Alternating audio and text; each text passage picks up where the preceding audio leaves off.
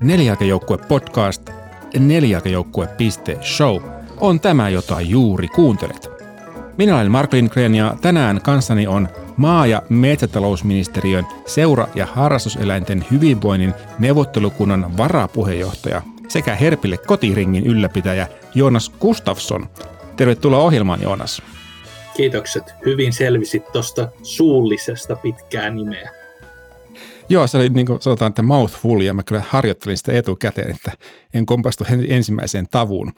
No, mutta tänään me puhumme tuon seura- ja harrastuseläinten hyvinvoinnin neuvottelukunnan lisäksi myös eksoottisista eläimistä, niiden hyvinvoinnista ja myös siitä, että mistä ihmeestä on tässä Herpille koti toiminnassa kysymys. Mutta ennen kuin mennään sinne, niin kerropas Joonas, miten sinusta tuli eläinsuojelija? Joo, mä olin alun perin sammakkoeläin harrastaja ja mä toimin, toimin aktiivisesti Suomen herpetologisessa yhdistyksessä ihan nuorena kundina. Ja silloin sitten, aina silloin tällä yhdistykseen otettiin yhteyttä, että nyt on joku eläin, joka tarvitsisi apua ja kuuluisi niin kuin teidän yhdistyksen toimialaan. Se saattoi olla uh, tennispalatsin elokuvateatterin vessasta löytynyt tulilisko pienessä laatikossa, tai se saattoi olla jotain ihan, ihan muuta. Ja, ja mua ne keissit kiinnosti, mä lähdin sitten niitä, niitä hoitamaan, hoitamaan sen, minkä pystyin, ja sitten kun olin täysikäinen, niin sitten oli vähän helpompi niitä tietysti hoitaa, ja, ja ä, autoin niitä eläimiä, tarjosin niille kodin siinä vaiheessa omasta, omasta kodista. Ja siinä sitten sitä hommaa tehtiin ja sanakaan jotenkin levisi. Ja sitten mä aloin saada vähän vastaavan tyyppisiä yhteydenottoja myös eläinsuojeluyhdistysten kautta ja, ja muilta tämmöisiltä vastaavilta tahoilta, ei pelkästään enää sieltä oman yhdistyksen kautta. Esythän on, on hyviä niin kuin kissoja ja koiria tämmöisten perinteisten lemmikkieläinten kanssa, mutta sitten matelijat ja sammakkoeläimet on, on heille joskus vähän vieraampia ja, ja kun tiesivät, että on tämmöinen kundi tuommoisessa yhdistyksessä, joka niistä tietää, niin, niin sitten pystyin, pystyin heitä auttamaan. Ja, ja siinä sitten, kun nimi tuli eläinsuojelupiireissä vieläkin tutummaksi ja, ja ministeriö tosiaan perusti nyt sitten tämän ja harrastuseläinten hyvinvoinnin neuvottelukunnan 2011, niin mut asetettiin siihen jäseneksi ja sitten seuraavana vuonna perustettiin harrastajakavereiden kanssa sitten tämä Herpille kotirinki, ja sitten se työ alkoi saada rakennetta enemmän, tämä eläinten auttamistyö. Se ei ollut enää niin kuin yksi, kaksi tyyppiä, jotka omillaan ja omilla rahoillaan niitä pelasteli, vaan, vaan saatiin sitten kokoon enemmän porukkaa ja saatiin sille vähän rahoitustakin niin, että ei ihan kaikkia bensoja ja eläinlääkärikuluja tarvinnut maksaa omasta pussista. Ja, äh, siinä tilanteessa edelleen ollaan, edelleen autetaan eläimiä, sekä ihan käytännön tasolla tuon Hekon kautta, että sitten tuolla ministeriössä vaikuttamalla ja viimeisen puoli vuosikymmentä mä oon toiminut myös kotikaupunkini Lohjan eläinsuojeluyhdistyksessä aktiivisesti, että siinä on sitten kissat ja koiratkin tullut tutuiksi, mutta niistä on puhuttu edellisissä jaksoissa enemmän, niin ei, ei oteta niitä nyt sitten sen enempää tänään puheeksi. Muistatko sitä hetkeä, kun, kun tavallaan sitä nuoresta ihmisestä sukeutui eläinsuojelija? Oliko semmoinen käänteen tekevä hetki vai oliko se semmoinen enemmän, että se kasvoi ikään kuin vähitellen sinuun? Mä osaan nimetä kaksi käänteen tekevää hetkeä. Toinen oli se, kun, kun mut ensimmäistä kertaa kutsuttiin Helsingin eläinsuojeluyhdistyksen talolle ää, katsomaan sammakkoa, joka sinne oli tullut, tullut jostain jonkun turistin mukana – silloin mä tunsin tekeväni niin kuin oikeaa eläinsuojelutyötä, kun oltiin siellä Hesyn tiloissa ja, ja toimittiin yhdessä Hesyn ison toimijan kanssa. Ja sitten tietysti toinen, kun tuli valituksi tuohon neuvottelukuntaan silloin yhdeksän vuotta sitten, niin se oli semmoinen hieno hetki ehdottomasti itselle. Pikkuhiljaa siihen on kasvettu, mutta nämä kaksi tapausta on jäänyt mieleen vuosien varrelta. Niin on ikään kuin virallistaa sen, sen tilanteen, että nyt tehdään ihan oikeasti, eikä vaan ikään kuin – harrastella. Kyllä, nimenomaan. Isojen poikien kanssa pääsi leikkimään. Mukana nelijalkajoukkueessa SEY, Suomen eläinsuojelu, Suomen suurin eläinsuojelujärjestö ja eläinsuojelun asiantuntija, sekä kodittomat.info, palvelu, jossa kodittomat lemmikit etsivät uutta loppuelämän kotia. Sydäntä lähellä. No, mulle on kaksi asiaa, niin kuin tuossa alkujohdonnossakin sanoit. Toi maa- ja metsätalous ministeriön neuvottelukunta, se on se ensimmäinen juttu, ja sitten toisaalta eksoottiset eläimet, niiden hyvinvointi ja siihen sitten tämä herpille kotirinki liittyy hyvin voimakkaasti. Jos aloitetaan tuosta neuvottelukunnasta, niin, niin Suomessahan eläinten hyvinvointiasiat kuuluu maa- ja metsätalousministeriön toimialaan, ja sinne ministeriön yhteyteen on perustettu yhteensä kolme tämmöistä neuvottelukuntaa. Siellä on tuotantoeläinten ja koeeläinten ja sitten tämä meidän ja harrastuseläinten neuvottelukunnat. Ja tämmöisiä neuvottelukuntia on, on myös muissa maissa ympäri Eurooppaa, eli tämä on ihan tämmöinen tyypillinen, tyypillinen rakenne. Ja mä oon tosiaan mukana siinä ja harrastuseläinten neuvottelukunnassa, jonka toimialaan kuuluu siis ja harrastuseläimet, eli, eli lemmikkieläimet ja sitten ne, joiden kanssa harrastetaan jotain, ä, koirat, hevoset, tämän tyyppiset otukset. Ja neuvottelukunta, sen toimikausi kestää aina kolme vuotta. Mä oon saanut olla mukana ihan alusta lähtien, että nyt mä oon kolmannessa neuvottelukunnassa jäsenenä ja nyt tässä uusimmassa kokoonpanossa sitten sain, sain tuon varapuheenjohtajan roolin. Edellisessä olin eksoottisten eläinten harrastuksen edustajana mukana, niin, niin on sitten päässyt sielläkin tekemään vähän erilaisia asioita. Ja jos neuvottelukunnasta se ei välttämättä ole ihan tuttu kaikille, ihan lyhyesti jos kerron, niin siihen kuuluu tosiaan 12 jäsentä ja sitten me pari puheenjohtajistoon kuuluvaa ihmistä. Ja nyt sitten Saara Kupsala, eläinsuojeluasiamies, joka aloitti tässä ihan vähän aikaa sitten, hän on, on siellä myös mukana. Ja nämä jäsenet tosiaan edustaa hyvin erilaisia tahoja. Siellä on eri harrastuspuolilta, siellä on kissaliitosta, siellä on kenneliitosta ja näin päin pois ihmisiä. Sitten siellä on erilaisia viranomaistahoja, siellä on eläinten hyvinvoinnin tutkijoita, siellä on vapaaehtoisen eläinsuojelun edustajia, siellä on hyvin monenlaisia ihmisiä, jotka jollain tavalla liittyy eläinten hyvinvointiin, kerätty siihen samaan porukkaan. Sillä porukalla on sitten tarkoituksena toimia ministeriön apuna kaikissa näitä eläimiä koskevissa kysymyksissä. Eli nyt tässä on viimeiset, viimeiset vuodet eläinsuojelulakia uudistettu, ja kun siinä on ollut sitten jotain asioita, jotka ministeriön virkamiehille on, on ollut ei ehkä niin selkeitä, niin he on sitten pyytäneet neuvottelukunnalta lausuntoja ja mielipiteitä, että miten, miten te näette, että tämän asian pitäisi olla. Ja toki sitten tulee muitakin kysymyksiä ja, ja pyyntöjä sieltä ministeriön suunnasta. Myös muut tahot voi ottaa meihin yhteyttä. Jotkut eläinlääkärit on esimerkiksi ottaneet yhteyttä, kun praktiikalla on, on tullut vastaan tietynlaisia asioita ja, ja ovat halunneet ikään kuin sille sitten julkisuutta tai vahvistusta neuvottelukunnan kautta sille omalle ajatukselle, tutkijoita, monenlaisia ihmisiä. Ja me sitten asiantuntijaryhmänä, jossa on mahdollisimman monenlaisia ihmisiä tästä alalta mukana, niin, niin keskustellaan, nimemme mukaan neuvotellaan ja yritetään löytää sitten sellainen asiantuntijanäkemys, johon mahdollisimman moni näistä mukana olevista tahoista pystyisi sitoutumaan. Että on helppo ymmärtää, että jossain tilanteissa vaikkapa äh, harrastajapiirien ja eläinsuojelupiirien näkemykset ei ihan kohtaa. Me katsotaan asiaa vähän eri puolilta. Mutta neuvottelukunnan tarkoituksena on sitten löytää niitä kompromisseja tai yhteisiä näkemyksiä sellaista asioista, joihin kaikki pystyisi jollain tavalla sitten vähintään sitoutumaan ja tulemaan mukaan, koska lopulta on vain eläinten parhaaksi, että kaikki tahot pyrkii ja pystyy tekemään yhteistyötä yhdessä. Se, että joku lähtee hirveästi sooloilemaan tai, tai toimii ihan eri tavalla tai erilaisella logiikalla kuin muut, niin se ei lopulta johda yleensä hyvää tuloksia. Eläinten asialla kaikki ollaan ja pyritään sitten toimimaan asiantuntijoina ja antamaan niitä lausuntoja ja ajatuksia eteenpäin niitä kysyville. Joo, mä oon itsekin huomannut, että monesti – kun tässä on hyvin semmoista tunteisiin vetoavista ja menevistä asioista kysymys, niin intohimot saattaa monesti ikään kuin hämärtää sen asian ja, ja tota, sitten unohtuu ehkä, että missä siinä oikeasti onkaan kysymys. Mutta teillä ei ole sellaista, sellaisia, että kahvikupit lentelis tai, tai ovet paukkuisi meininkiä. Ei kahvikupit lennä.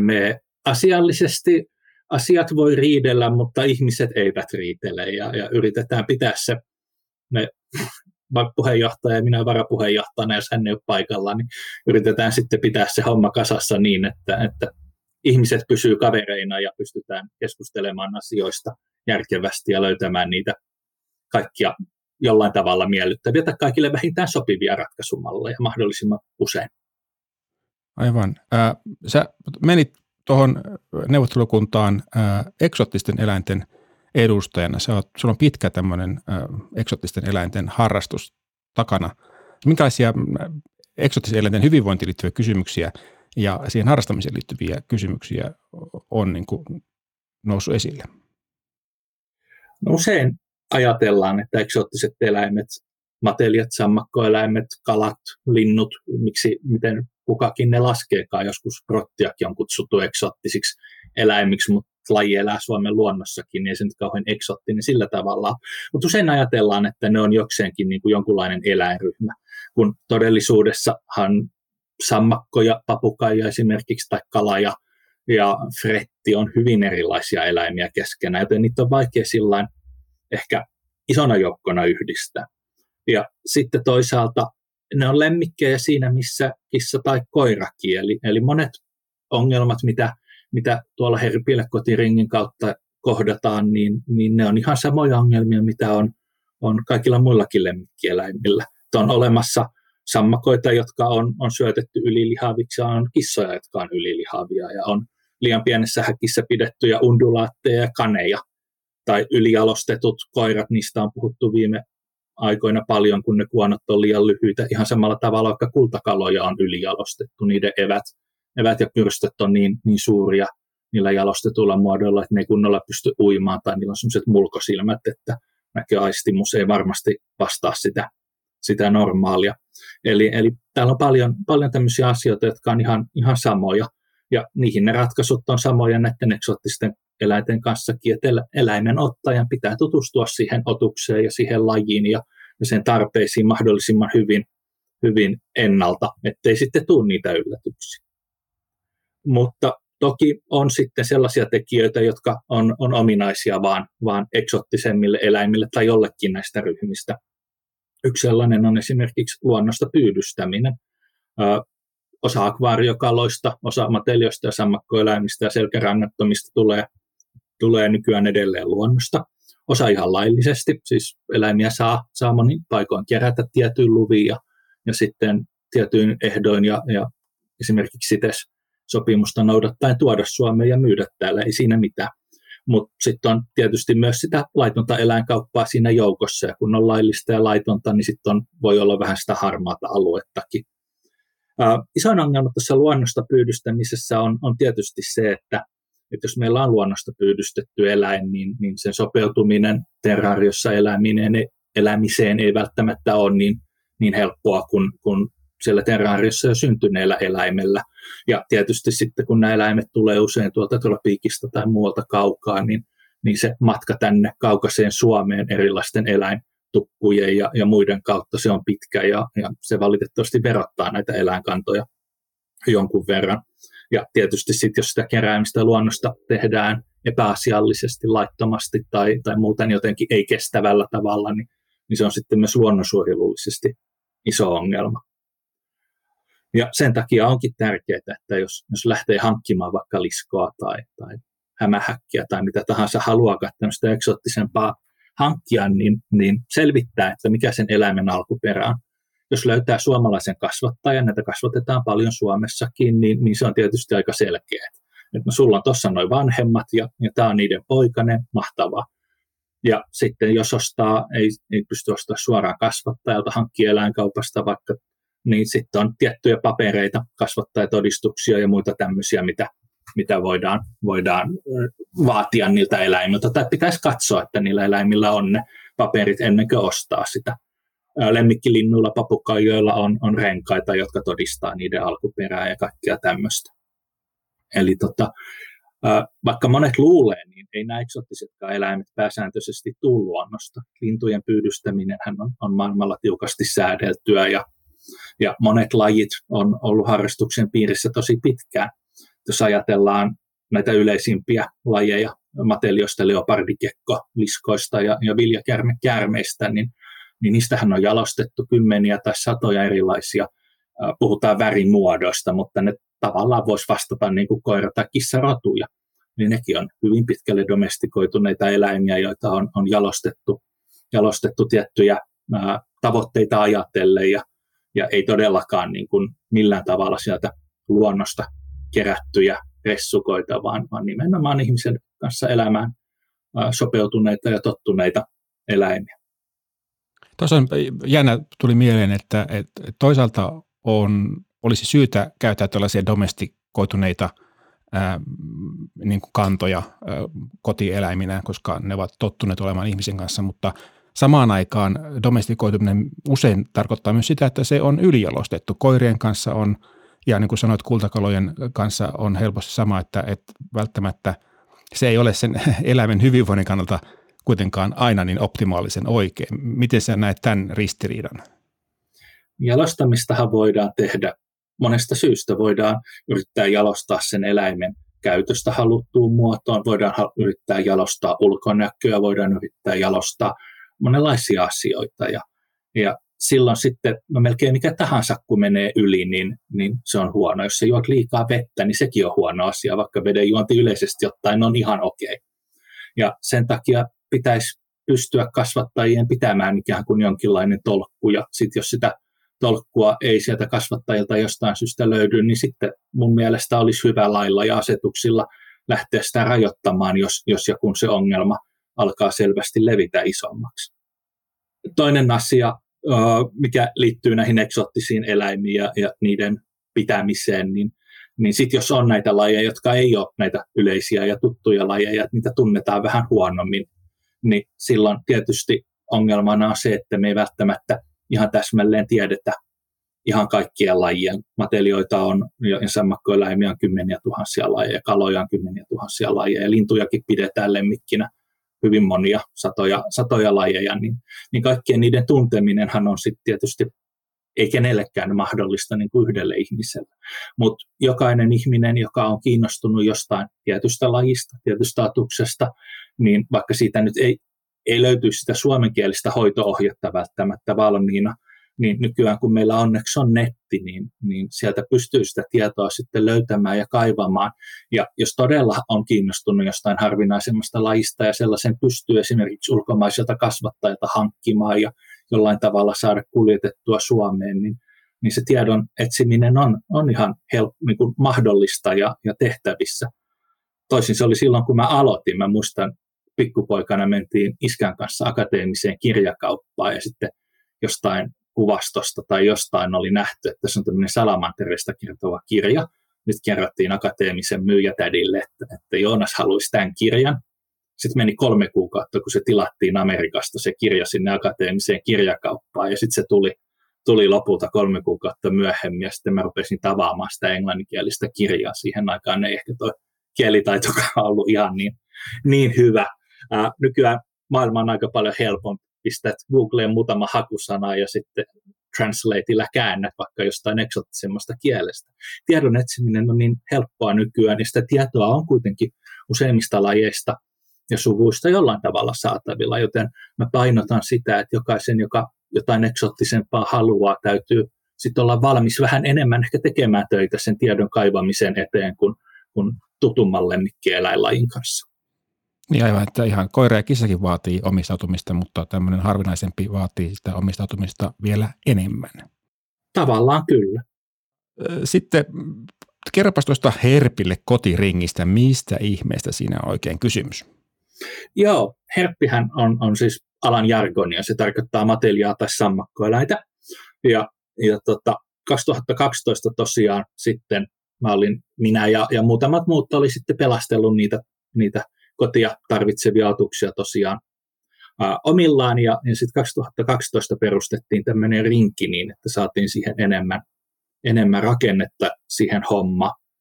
Ja, ja tosiaan me toimitaan niin, että että meillä on vapaaehtoisia matelia sammakkoeläin harrastajia ympäri Suomen. Tällä hetkellä meillä on rekisteriin ilmoittautunut yli 5500 vapaaehtoista. Jokainen heistä on kertonut, että mä tunnen kilpikonnat, mä tunnen sammakot, mä asun Vaasassa, mä asun Kotkassa – mä pystyisin tarjoamaan väliaikaisen kodin, jos on, on tämmöinen tilanne, että nopeasti tarvitaan väliaikainen koti. Mä voisin tarjota pysyvän kodin. Jokainen kertoo siellä, miten pystyisi auttamaan ja, ja sitten kun tulee tämmöinen tilanne, meillä on päivystyspuhelinnumero, meillä on maili, jolla sitten meihin ylläpitäjiin saa yhteyttä, niin, niin yritetään sitten yhdistää se eläin, joka tarvitsee sitä kotia tai apua, ja sitten se ihminen, joka sitä pystyy antamaan.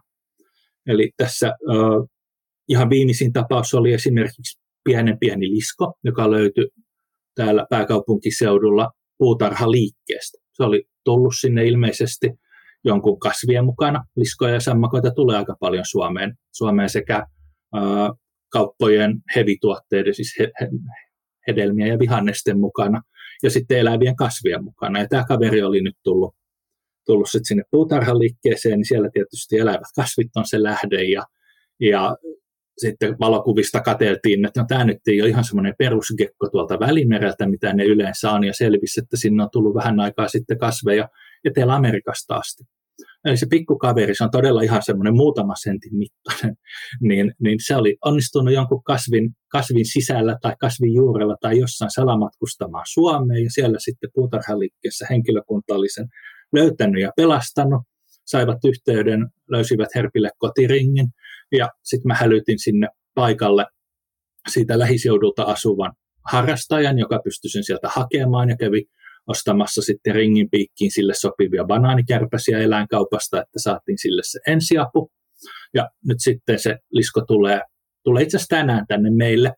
Yritetään määrittää sitä, että mikä, mikä eläin tämä ihan oikeasti on ja, ja katsotaan, että saadaan sille tarvittaessa sitten mahdollisuudet ää, lähteä kunnolla kasvamaan, kun se on tosiaan semmoinen tosi tosi pikkunen.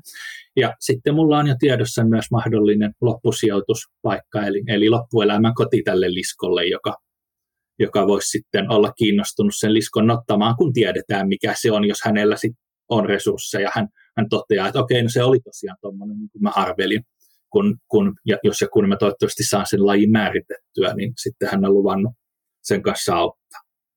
Toinen reitti on sitten nämä erilaiset löytöeläimet, eläinsuojeluyhdistysten kautta joskus tulee tai, tai viranomaisten kautta tulevat eläimet, jotka menee tuonne eläinsuojeluyhdistyksille ja he sitten toteaa, että, että tämä, tämä keissi on meille, meille vähän, vähän hankala tai, tai, tai ei, ei ihan tunneta näitä eläimiä niin hyvin, niin sitten he voi ottaa yhteyttä ja ja me yritetään sitten auttaa niitä eläimiä. Meillä on myös tosiaan ringillä omaa rahoitusta, pystytään sitten tarjoamaan niille eläimille eläinlääkäripalveluita, joita vaikka joku äh, firmamuotoisesti toimiva löytöeläintalo ei sille eläimelle silleen pysty järjestämään heille se ratkaisu, jos eläin on huonossa kunnossa, on helposti lopetus, kun taas me pystytään sitten asiantuntevien eläinlääkäreiden avulla, avulla auttamaan niitä eläimiä eteenpäin.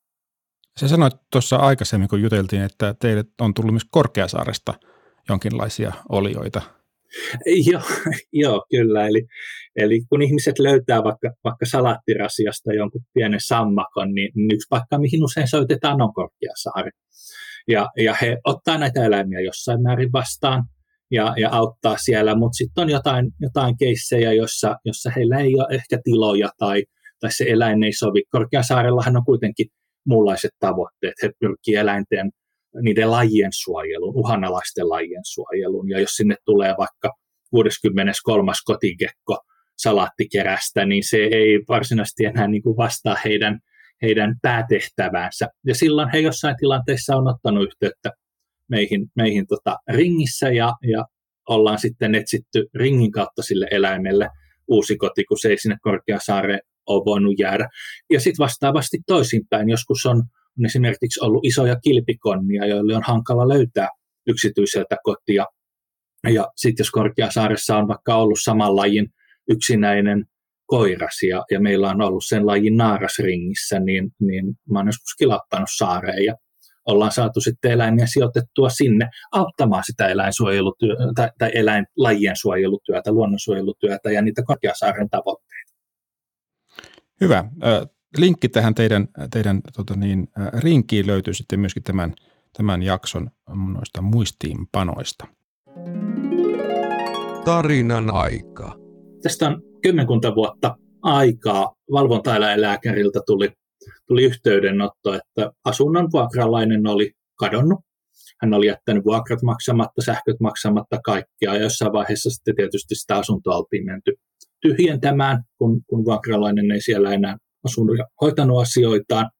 Ja kun sitten tyhjennysmiehet meni, niin he huomasivat, että täällähän on paljon terraarioita. Ja siellä oli ollut sähkötkin jo poikki, poikki siinä vaiheessa, joten osa niistä eläimistä oli, oli valitettavasti jo kuollut kylmyyteen tai kuivuuteen tai johonkin, kun ne ei ollut saanut hoivaa. Mutta valvontaeläinlääkärin apuna sitten mentiin sinne, sinne paikan päälle ja löydettiin sieltä jonkun verran kaloja akvaariossa oli ja sitten muutamia liskoja.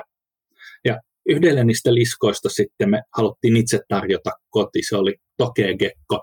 Se on semmoinen parikymmentä senttinen kiipeilevä tanakka lisko. Ja meillä oli, oli itsellä koirastoke siihen aikaan ja tämä, mikä siellä asunnossa oli, niin oli sitten naarassa ja ajateltiin, että niistä voisi tulla sitten pariskunta jossain vaiheessa.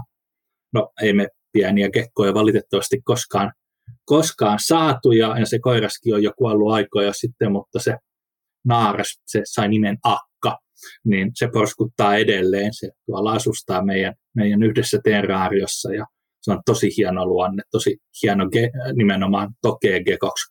Tokeet on usein sellaisia, että ne puree ensin ja kysyy sitten. Se on niille ihan lajityypillinen piirre, mutta akka on käsikesy ja, ja sen takia sitten se onkin ollut mukana, kun on, on käyty esimerkiksi kouluttamassa eläinsuojeluyhdistysten väkeä ja pelastuslaitosten väkeä, niin, niin akka on sitten ollut mukana joskus niillä keikoilla liveliskona. Eli eläinten pelastajat on saanut harjoitella liskon käsittelyä sen, sen akan, joka on vähän pelottavan näköinen, mutta ihan kiltti eläin, niin, niin sen kanssa sitten kivasti ja turvallisesti. Jakka on muuten poseerannut yhdessä eläinsuojeluhenkisessä kalenterissakin tämä laulaja ja lauluntekijä Mariskan kanssa ja sillä tavalla jopa kerännyt rahaa eläinsuojelutyölle. Jakka on todella niin kuin maksanut takaisin sen, että me saatiin se silloin pelastettua aikanaan sieltä tyhjästä kylmästä asunnosta.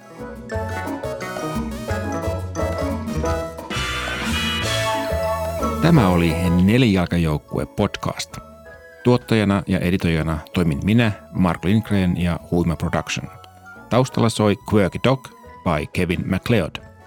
Lähetä palautetta osoitteeseen palaute at nelijalkajoukkue.show. Jakson merkinnät ja uudet jaksot löytyvät osoitteesta nelijalkajoukkue.show. Kiitos, että kuuntelit. thank you